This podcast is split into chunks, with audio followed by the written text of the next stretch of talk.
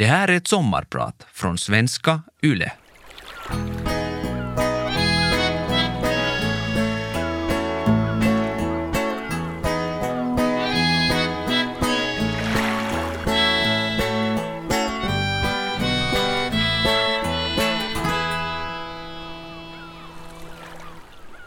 Ett av mitt livs första minnen utspelar sig på ett lokaltåg och en tågperrong i min barndomsstad Helsingfors. Det är en helt vanlig torsdag eftermiddag i mitten av 90-talet. Jag är någonting mellan tre och fyra år gammal och sitter i en barnvagn. Jag har varit i centrum med mamma och vi är nu på väg hem till Malm i nordöstra Helsingfors. Mamma har parkerat vagnen i det där mellanrummet mellan tågvagnarna. Jag är lättroad och sitter snällt och tittar på folk som kliver av och på. På en av stationerna stiger ett gäng killar ombord på tåget. De går inte och sätter sig som de flesta gör, utan de ställer sig helt intill oss. Jag fnissar högt och tycker att de ser roliga ut för att de alla har samma skalliga frisyr. Mamma får panik och försöker vända vagnen så att de inte ska se mig. Tyst, viskar hon argt. Killarna talar högt på finska, ett för mig helt främmande språk på den tiden. Jag förstår inte vad de säger, men jag märker tydligt avskiftningen i energin. De verkar arga. Mamma är rädd. När vi kliver av tåget hemma i Malm säger mamma när du ser sådana där skalliga män med mörka kläder och svarta stövlar ska du akta dig. Titta inte på dem, prata inte med dem, håll dig bara undan. Men varför då? frågar jag henne oskyldigt. Hon funderar ett tag innan hon svarar ledsamt. För att de inte tycker om afrikaner. Då lär jag ha svarat. Men mamma, du behöver inte berätta att jag är afrikan. Dagen då jag fick lära mig om skinheads är alltså ett av mina allra första barndomsminnen. Rasismen har med andra ord alltid varit en del av mitt liv, även om jag inte alltid förstått den. Frågan jag ställde som naiv treåring har jag fortsatt att ställa under hela mitt liv, i ett försök att förstå vad rasism är, hur det fungerar, hur det påverkar oss och inte minst hur det kan motarbetas. Jag heter Jasmine Kelkai, jag är sociolog och forskare och det här är mitt sommarprat. Jag arbetar som postdoc-forskare vid University of California, Berkeley på institutionen för afroamerikanska och afrodiasporiska studier, där jag forskar i frågor om rasismens och svarthetens politik i Norden. Som ni kanske redan har gissat kommer mitt sommarprat att handla om rasism. Det där tidiga barndomsminne jag just talade om är på många sätt beskrivande för hela det politiska klimat vi då levde i, i Finland och resten av Norden. När flyktingar från Afrika och Mellanöstern i början av 90-talet började komma i större utsträckning till Norden, däribland min pappa, var det inte bara några enstaka rasister som reagerade negativt. En hel våg av främlingsfientlig och rasistisk mobilisering ägde rum, både inom och utanför de politiska partierna. År 1995 bildades Sannfinländarna, några år efter Sverigedemokraterna som redan etablerats år 1988. År 1991, medan mamma väntade mig, terroriserade den så kallade Lasermannen Stockholm under ett halvt år då han sköt elva icke-vita män. Hans fall var extremt, men vid sidan av honom blev det rasistiska våldet allt mer vardagligt i både Sverige och Finland. Det var viktigt, livsviktigt, att vid tidig ålder lära sig att navigera världen så tryggt som möjligt. Samtalet den där dagen på perrongen var bara det första av flera sådana samtal jag skulle komma att ha med mina föräldrar, familjemedlemmar och vänner genom åren. Fast jag på många sätt förstod rasismen på ett väldigt intimt plan redan som barn hade varken jag eller mina föräldrar riktigt orden för att prata om rasism eller förstå den. Och det är inte så underligt med tanke på att vi som samhälle var och fortfarande är oerhört dåliga på att prata om rasism. När rasismen någon gång diskuteras behandlas den som tjatig och jobbig. Rasismen ramas in som de utsattas problem. Eller så ramas rasismen in som ett individuellt psykologiskt fenomen det vill säga, rasismen blir en personlig egenskap. Antingen är man rasist eller inte. Och allt som oftast identifieras både rasisten och rasismen i dess mest extrema former. Och det gör att det blir svårt att ta tag i frågan. Sånt bara händer. Det bara blev så. Vad kan man nu göra åt den saken? Det blir nog bättre med tiden. Vi behöver bara ha tålamod. Det fick jag ofta höra som barn. Men hur blir det bättre? Och vad kommer vi att förlora medan vi väntar? När jag undervisar, skriver eller föreläser om rasism brukar jag hålla mig till det som forskning har att lära oss om hur rasismen uttrycker sig, hur den påverkar oss och hur vi kan motverka den. Men idag vill jag närma mig ämnet genom att berätta om min egen resa och hur min egen medvetenhet kring rasism utvecklats utifrån både mina livserfarenheter och min utbildning. Jag kommer att berätta om vad som fick mig att lämna Finland och flytta till USA och varför jag bestämde mig för att delvis återvända till Norden. Det handlar om både tystnadens våld och språkets helande förmåga. Om isoleringens förtvivlan och gemenskapens hoppfullhet. Om vikten av kritisk historieskildring och realistisk rannsakan av samtidens problem. Men även om nödvändigheten att våga drömma och arbeta för en bättre framtid. Min mamma är finlandssvensk och min pappa är från Etiopien. Jag växte upp med både svenska och amhariska som hemspråk eftersom jag kommunicerade med mina föräldrar på deras modersmål. Och dessutom lärde jag mig engelska eftersom det var mammas och pappas gemensamma språk. Finska lärde jag mig först i skolan. Med min bonuspappa kom också turkiska och kurdiska in i mitt barndomshem. Jag växte alltså upp i ett mångkulturellt och mångspråkigt hem där ingen kunde alla språk som talades, men alla kunde lite grann av alla språk. På många sätt speglar vår familj det blandade samhälle som började utvecklas i huvudstadens östra förorter just under de här åren. Tack vare den starka, om än lilla, etiopiska communityn i Helsingfors fick jag och min syster ta del av den diasporiska gemenskapen. Eftersom min pappa insisterade på att endast tala amhariska med min syster och mig så fick vi tillgång till vårt språk, vår kultur och därmed vår identitet som etiopier. Mamma såg också till att de flesta av våra finlandssvenska barndomsvänner speglade oss vi umgicks regelbundet med barn som såg ut som vi och vars familjer och vardag såg ut som vår. De var finlandssvenska, men också etiopier, sudaneser, somalier och jamaikaner.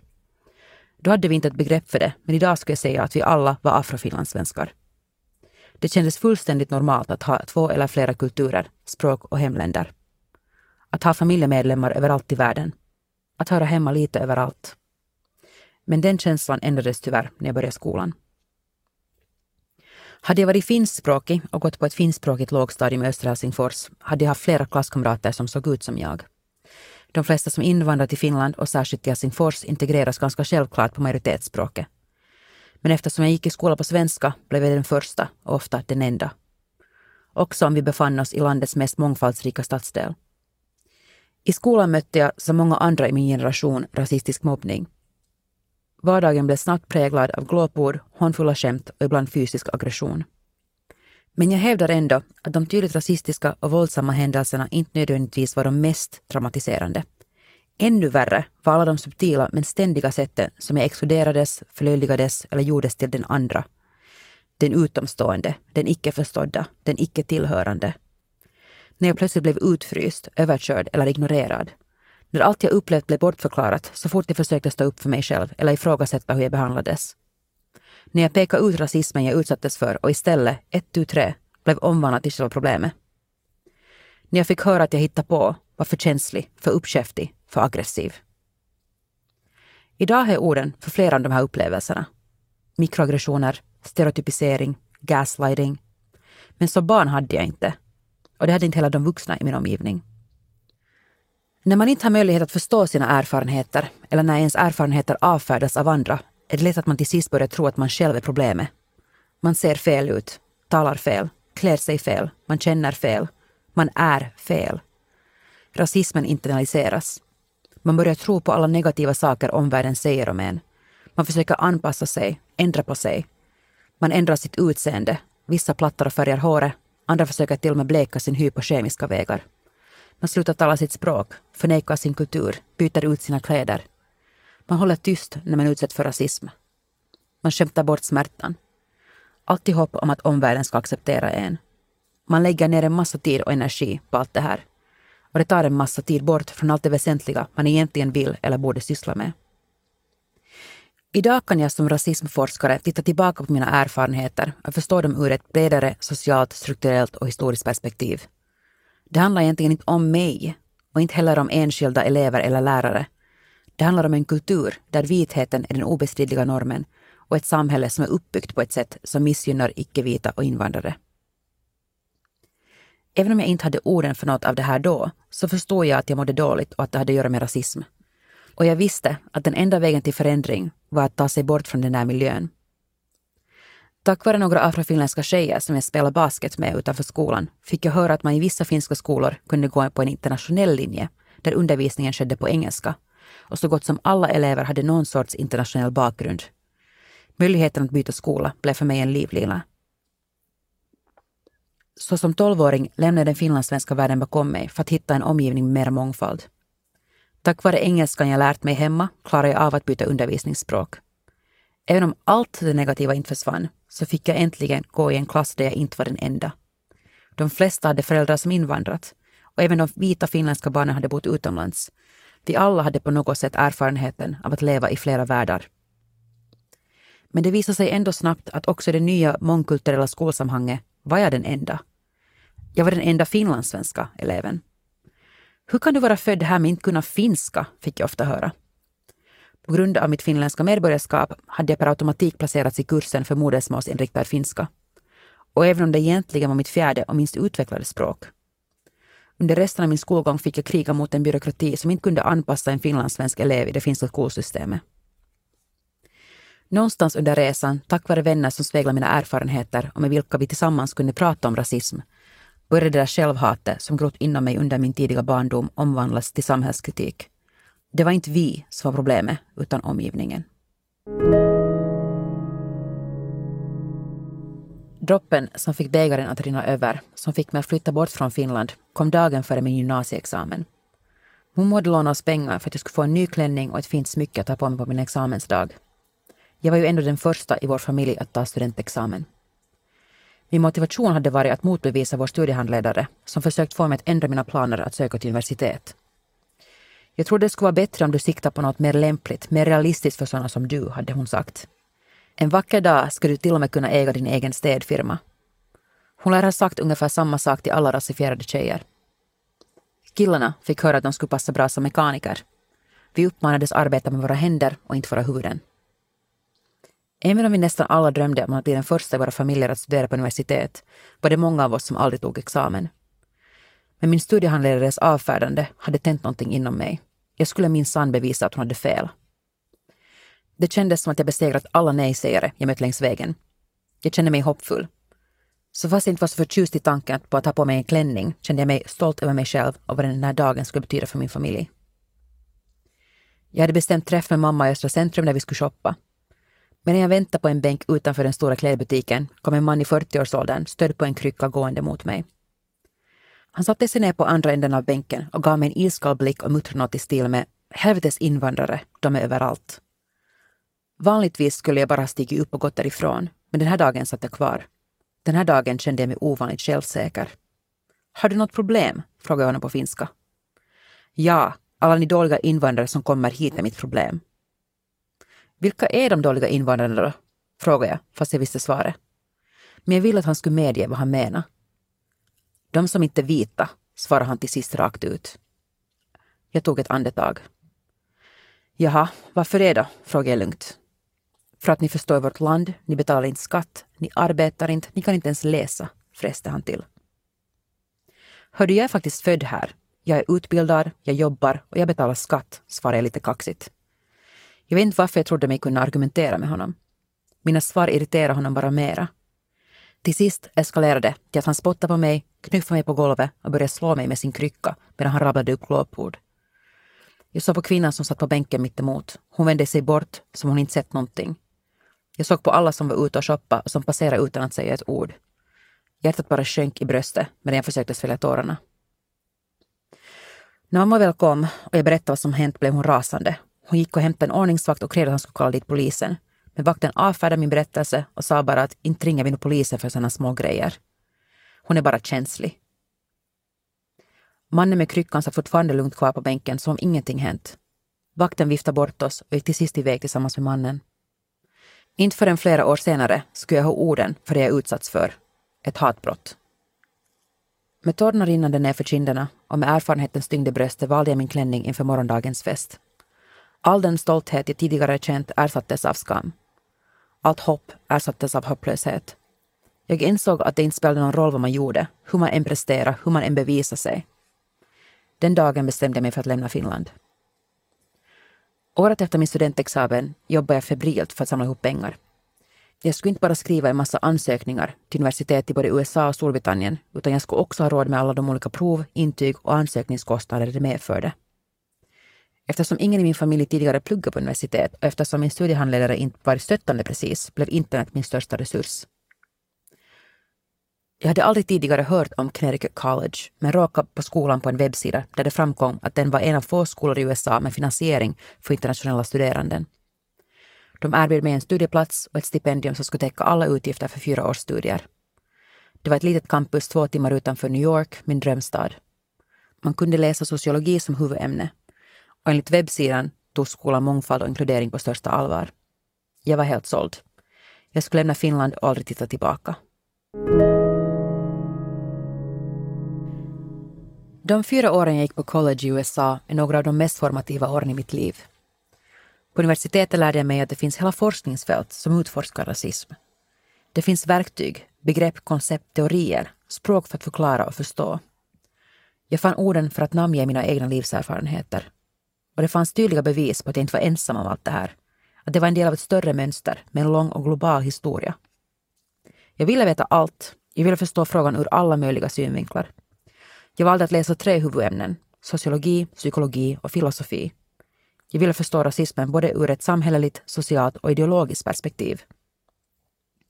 Jag engagerade mig i antirasistiska organisationer och gick utbildningar för att kunna utbilda andra i rasismfrågor.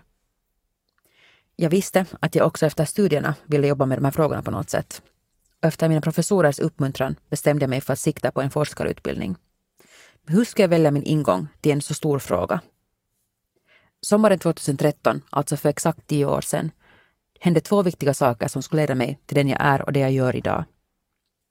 I juli frikändes George Zimmerman, en självutnämnd grannskapsvakt för mordet på 17-åriga afroamerikanska Trayvon Martin i Sanford, Florida året innan. Trayvon hade varit på väg hem till sin pappa efter att ha köpt iste och godis i en närliggande kiosk när Zimmerman började följa honom. Han tyckte att Trayvon såg misstänksam ut och att han inte hörde hemma i medelklassområdet de befann sig i. Under grälet sköt och dödade Zimmerman den obeväpnade tonåringen. Den här händelsen tände gnistan till det som skulle komma att bli Black Lives Matter-rörelsen. Rörelsen och de samhällsproblem den lyfte till ytan ledde till att jag valde att ägna mig åt att undersöka relationen mellan rasism, kriminalisering och polisen. Samma sommar hände också något annat avgörande, nämligen Husbykravallerna.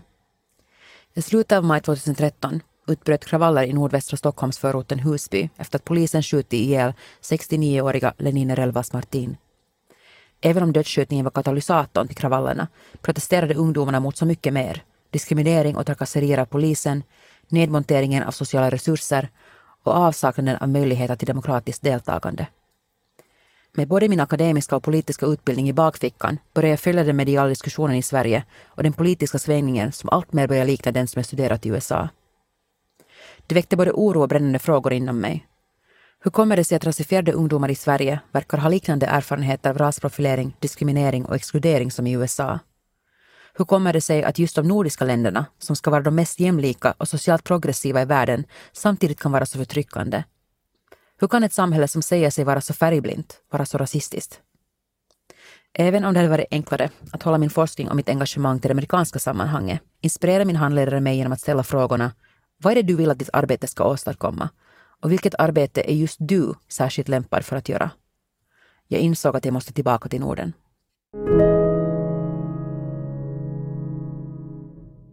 Idag sänds sommarpratet från Oakland i Kalifornien.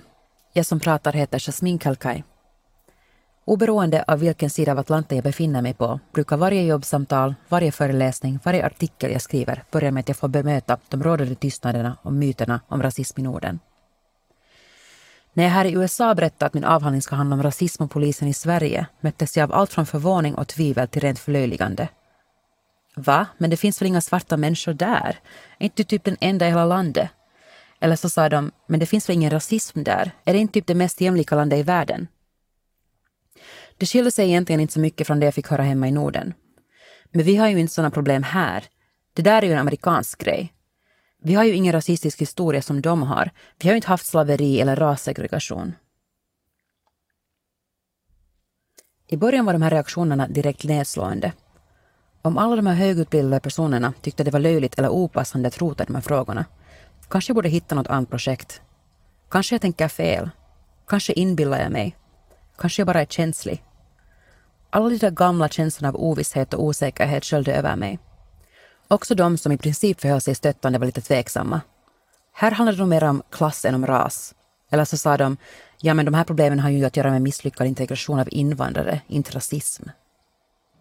Den där tendensen att se de nordiska länderna som enastående välfärdsstater med progressiv socialpolitik har forskare gett begreppet nordisk exceptionalism. Till den här exceptionalistiska självbilden hör att de nordiska länderna är de mest jämlika, de tryggaste länderna i världen, att de har den bästa utbildningen och sjukvården, den mest humana flyktingpolitiken, den grönaste klimatpolitiken och så vidare. Till den här självbilden hör också att de nordiska länderna är etniskt homogena och färgblinda. Och att de är det för att de inte deltagit i kolonialismen eller slaveriet, att de inte har en historia av rasism. Men den här självbilden är egentligen en myt, för i verkligheten har också Finland deltagit i och gynnats av kolonialismen och den transatlantiska slavhandeln. Sverige-Finland etablerar kolonier i Afrika och Amerika och tjänar pengar på både slavhandeln och de industrier som slaveriet gjorde gynnsamma.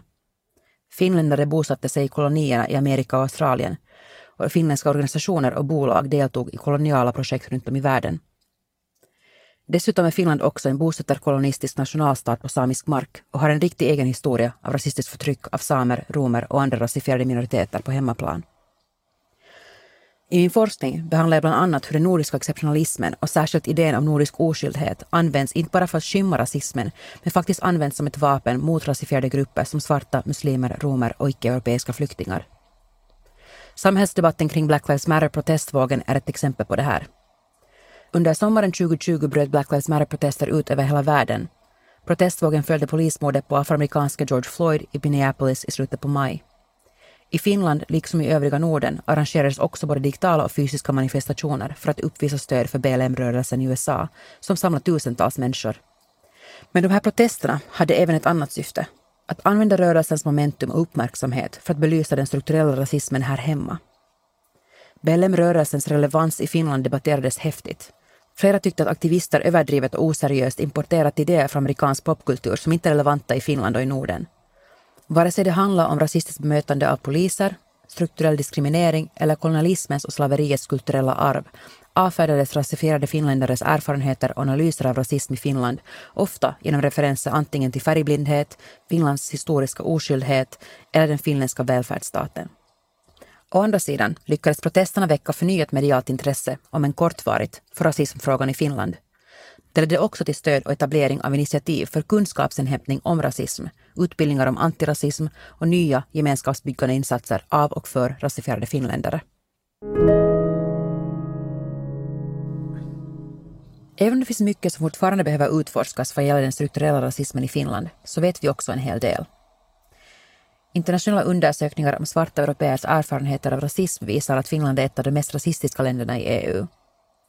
Forskningen visar att afrofinländare är i oproportionerligt stor utsträckning utsatta för hatbrott, för rasprofilering och för övervåld i ändarna på ordningsmakten och för så kallad vardagsrasism. Afrofinländare utsätts regelbundet för systematisk rasism och diskriminering inom arbetslivet och skolvärlden. Forskningen har sedan länge också visat att romer diskrimineras inom så gott som alla samhällsinstitutioner inklusive utbildning, arbetslivet, vården och rättsväsende. Och senast i år har Finlands fientlighet mot landets ursprungsbefolkning bekräftats genom nedläggningen av samelagen, den senaste i en lång rad av kränkningar mot FNs deklaration om urfolkens rättigheter. Vi vet att vithetsnormen dominerar läromaterial och kulturella representationer och att koloniala och rasistiska nidbilder fortfarande reproduceras och rättfärdigas. Vi vet att rasism påverkar vem som anses vara berättigad asyl och vems mänskliga rättigheter som respekteras. Rasism påverkar både psykiskt och fysiskt mående med konsekvenser för allmän hälsa och till och med livslängden. Den påverkar var vi lever, men också hur vi lever. Och även om den på kort sikt gynnar vissa på andras bekostnad, vet vi också att den på lång sikt skadar oss alla. Rasism är inte en utsattas problem att lösa, utan hela samhällets. Och jo, även ditt. Den afroamerikanska författaren och nobelpristagaren Toni Morrison sa en gång att en av rasismens viktigaste funktioner är att distrahera oss. För det tvingar oss som utsätts för rasism, vi som rasifieras som icke-vita, att sätta vår tid på att förklara och rättfärdiga vår existens. Vi måste bevisa vår mänsklighet, bevisa vårt lika värde. Och det fråntar oss möjligheten att syssla med annat. Att utveckla oss som människor, att utöva vår kreativitet, att utforska andra obesvarade frågor i universum, att leva våra liv. Men jag skulle vilja hävda att rasismen också används som en distrahering inom samhällsdiskussionen. De senaste valresultaten i Sverige och Finland är ett prima exempel på det här. När politiker förlitar sig på rasistiska föreställningar av invandrare och rasifierade minoriteter fungerar det extremt bra för att de förlitar sig på ett tänk. Det är ett väldokumenterat politiskt verktyg för att styra genom att söndra och erövra. Rasismen distraherar oss från att hitta lösningar till samhällsproblem genom att den falskmålar upp rasifierade människor som syndabockar för problem som egentligen orsakas av ojämlika maktrelationer och samhällssystem, däribland rasism, sexism och kapitalism. I dagens läge, där högerpolitiken och etnonationalismen alltmer normaliseras, blir det allt viktigare att vi har en mer kritisk analys kring rasism. Det handlar inte enbart om nynazistiska skinheads, hatbrott och n-ordet. Det handlar inte heller enbart om främlingsfientlighet och fördomar. Vi måste förstå rasismen som en struktur som genomsyrar samhället och att den gör det för att den moderna världens historia också är kolonialismens och rasismens historia. Och vi måste förstå tystnaderna kring rasismen som en effekt av det här. För att bryta ner de här tystnaderna behöver vi sluta använda färgblindheten och den nordiska exceptionalismen som täckmantel och istället våga ta tag i både rasismens historia och samtid. Endast då kan vi hitta en väg framåt. Det brukar sägas att man inte kan lära en gammal hund att sitta. Men jag har lärt mig att det egentligen handlar om viljan att förstå och viljan att förändras. Finns den så spelar åldern verkligen ingen roll. Min mormor var ett fint exempel på det. När Koko Huberas bok Ruskeat gavs ut för några år sedan var det första gången som rasismterminologin blev tillgänglig på finska. Hon översatte ord som inte tidigare varit populärt kulturellt tillgängliga i Finland. När boken senare översattes till svenska var min första tanke att ge boken till min mormor. Hon var oerhört viktig för mig. Hon var min största inspiration och min ivrigaste hejarklack. Också om våra livserfarenheter på många sätt var så olika som de bara kunde vara.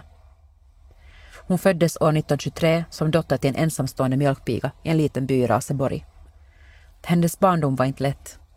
Innan mormor fyllde 25 hade hon arbetat hårt i många år, upplevt flera krig, begravt sin enda förälder, gift sig och fött två barn. Ändå hade hon förmågan att se guldkanten på alla moln. Men en sak hon ofta beklagade var att inte ha haft möjligheten att gå i skola.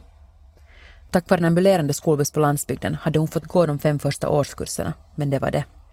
En gång berättade hon hur hon blivit inbjuden hem till bonden vars gård hon och hennes familj arbetar på. Han hade konstaterat att mormor blivit för smal, att hon inte fick tillräckligt med mat för att orka med det fysiska arbetet som krävdes av henne. Så hon skulle få äta middag med bonden och hans familj. Under det här samtalet vid matbordet hade bonden pratat om vikten av att utbilda sina barn och att han också tänkte investera i sina arbetares söners utbildningar, men inte döttrarnas. Det finns ju ingen poäng i att utbilda en flicka, hade han sagt. De ska ju ändå bara gifta sig. Den kommentaren glömde min mormor aldrig. Hennes berättelse har alltid inspirerat mig att fortsätta med studierna och det motiverar mig fortfarande när jag påminns om hur akademiska rum inte skapade för sådana som jag. Men det att mormor aldrig hade möjligheten att studera, att hon var en äldre vit arbetarklasskvinna från landsbygden, påverkade också vår förmåga att prata om rasism. Eftersom hon både saknade livserfarenheten och det akademiska språket kändes det ofta jobbigt att försöka förklara vad jag upplevt eller vad jag studerat och forskat. När Bruna flickor gavs ut på svenska var mormor som sagt min första tanke. Nu fanns det en bok som var skriven på ett lättillgängligt sätt och på svenska. Jag funderade länge på att ge den till henne som julklapp, men bestämde mig sen ändå för att låta bli. Det kändes för stressande. Kanske hon inte skulle vara intresserad av att läsa den. Eller kanske hon inte skulle förstå den. Tänk om hennes reaktion skulle kännas sårande och bli en besvikelse. Och vad om det skulle skapa en distans mellan oss? Det skulle jag inte kunna hantera. Så jag gav henne istället en annan, mindre riskabel bok. Men på julmorgonen, den sista julen vi skulle få spendera tillsammans, överraskade hon mig rejält. Hon väckte mig som vanligt med sina smått pikande skämt om hur livet är kort och hur hon minsann varit vaken sedan huvudstadsbladet levererats klockan 4.30 på morgonen. När jag väl tagit mig från soffan till köksbordet ser jag ett exemplar av Bruna flickor bredvid min kaffekopp. Hon gav den till mig som julklapp. Den är nog inte helt ny, sa hon när hon gav den till mig. Jag har redan läst den, men jag tänkte att du kanske skulle ha nytta av den. Särskilt eftersom du behöver öva på din svenska, skämtade hon. Jag var helt baff. Tänk att jag gått och tänkt att hon inte skulle ha intresse av att läsa den. Eller varit rädd för att hon inte skulle klara den. Och här har hon inte bara gått och hittat boken, men skaffat sig den, läst den och sen gett den till mig. Med kommentarer i marginalerna. Jag frågade henne nervöst vad hon tyckte om boken. Då svarade hon att hon inte tyckte om den. Mitt hjärta började banka. Varför då? frågade jag henne och höll andan. Då sa hon, för att det var smärtsamt att läsa. Hon funderade högt. Fast det inte är exakt samma sak så kände jag igen mig i texten. Jag kanske inte är en brun flicka, men jag har också fått smaka på hur det är att tryckas ner, att osynliggöras, att behandlas som mindre värd. Och det är inte roligt att påminnas om. Sen frågar hon mig, känner du igen dig i hennes bok? Har sånt som hon beskriver också hänt dig? Ja, sa jag, hela tiden. Då är jag ledsen för din skull med, svarar Momo. Det samtalet påminde mig om hur viktigt det är att ha tillgång till språk för att kunna beskriva den utsatthet många av oss upplever i samhället. Det påminde mig om hur viktigt det är att språket, informationen, är tillgänglig utanför akademins gränser och att den reflekterar och är rotad i människors vardagliga erfarenheter. Min mormor lärde mig också att inte underskatta att alla, precis alla, kan lära sig om de bara är villiga att försöka. Och min 96-åriga mormor med fem års utbildning som bott i en finlandssvensk bubbla hela sitt liv och som aldrig träffade en svart person innan hon träffade min pappa, kunde läsa den här boken och använda den för att försöka bättre förstå både likheterna och skillnaderna i våra erfarenheter, så finns det ingen orsak att någon annan inte skulle kunna göra det. På ett sätt gav det mig hopp, samtidigt som det också lärde mig att kräva mera. Så ja, vi behöver språk. Det krävs ett gemensamt språk för att man ska kunna samtala om de här sakerna, för att kunna läka det sår som tystnaden har skapat.